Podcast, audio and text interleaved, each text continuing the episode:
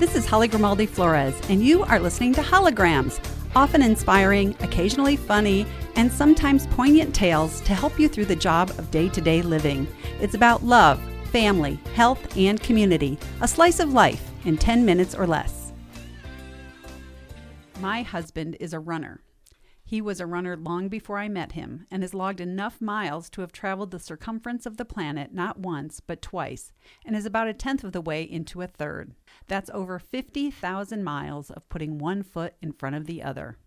He lost count of runs that were 26.2 miles or longer, having set a goal of running 100 such races before his time here on Earth is through.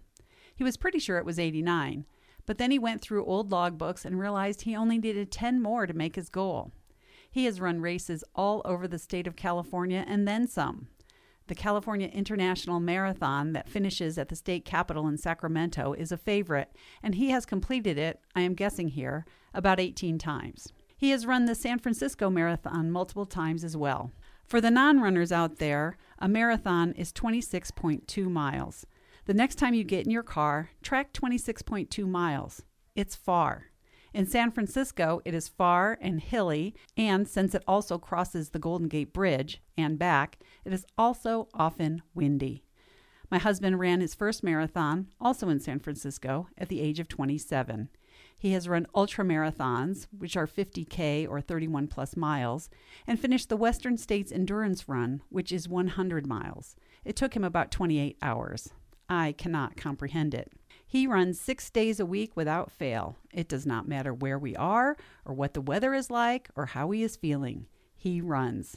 His biggest, current complaint is that while he ran his first marathon in just a bit over three hours, he will have to fight to finish his next one in under six. His body refuses to keep up with a mind that is firmly running away from the aging process. And now, to add to this race against time, is the reality that the pandemic has meant the cancellation of many of these sanctioned races throughout the state and the country. Time is one thing he cannot run away from, but he has set a goal and is determined to complete it. He's trying to think outside the box and has thought about running a solo race to raise funds for the local football team, but so far that's just an idea. The notion of a virtual race is not as compelling, but he says he might. I don't get it. I have watched him run marathons on numerous occasions. I have stood on the side of the road in the rain, in the wind, on sunny hot days, and I have stood frozen, waiting impatiently to see him coming up the lane or around the bend. For me, it's excruciating. I know where I am, but until recent advances in technology, keeping track of him was impossible. I post myself close to the halfway point to offer a change of clothes, hot coffee, a little protein, and a lot of encouragement before packing up and driving to a point further down the course, often around mile 20, known as the wall to avid runners. Again, my job is really to offer an emotional push and pain reliever. Once he's on his way, I make my way to the finish line and wait. I'm not alone out there. Cheering on those who take on such a feat is about the least I can do. I've been moved to tears as I watch both men and women cross that finish line, their stories told in sheer emotion and triumph. I do not expect to ever know what that is like. I am not a runner. I have attempted running. I have run a few 5Ks, 3.1 miles, but I always have to walk for at least part of it. I took an eight week course called Train to Run, thinking if I could just get my breathing and form under control, it would be more enjoyable. It is not. I worked on my posture, how I breathe, where I place my feet, and learned to pump my arms. It did not get easier. I yearned for the runner's high, but was recently informed that does not come until after at least three miles. And since I only run three miles, well, you get the picture. I've been told it would be easier for me to run if I lost weight, and it would be easier for me to lose weight if I just ran. A paradox for sure.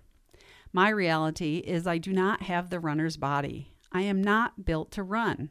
I think I'm built to farm, ancestrally speaking. One of the nice things is that my spouse, though I am certain he would love it if I did, does not condemn me because I don't run. He has seen my attempts. He is a different breed. I am more of a walker and a talker. And while I do not profess to be any kind of poet, I did pen this little ditty as a gift to the runner in my life. I want to run, run away with you, but from the porch to the driveway is the best I can do. My calves are cramping, my knees are weak, my thighs are chafing, and my hips both creak. I've bought the right shoes and undergarments, like armor. Seems my chest and my chin are not fond of each other. The bouncing, the bruising, the burn in my lungs. There's pain in my back that will not be undone. I want to run, you know that I do, but first I choose a bath and an ice pack and an aspirin or two. Don't let my angst dissuade you. If you are so inclined and find the satisfaction that comes with it, keep putting one foot in front of the other. I can't say I will ever understand this love of running, but I can say it is not difficult to be in awe of the discipline and fortitude it takes for those who do. Many of these essays were previously published in the Family Focus section of the Union newspaper, a division of Swift Communications. The podcasts are recorded at KNCO Studios, owned by Nevada County Broadcasters in Grass Valley, California.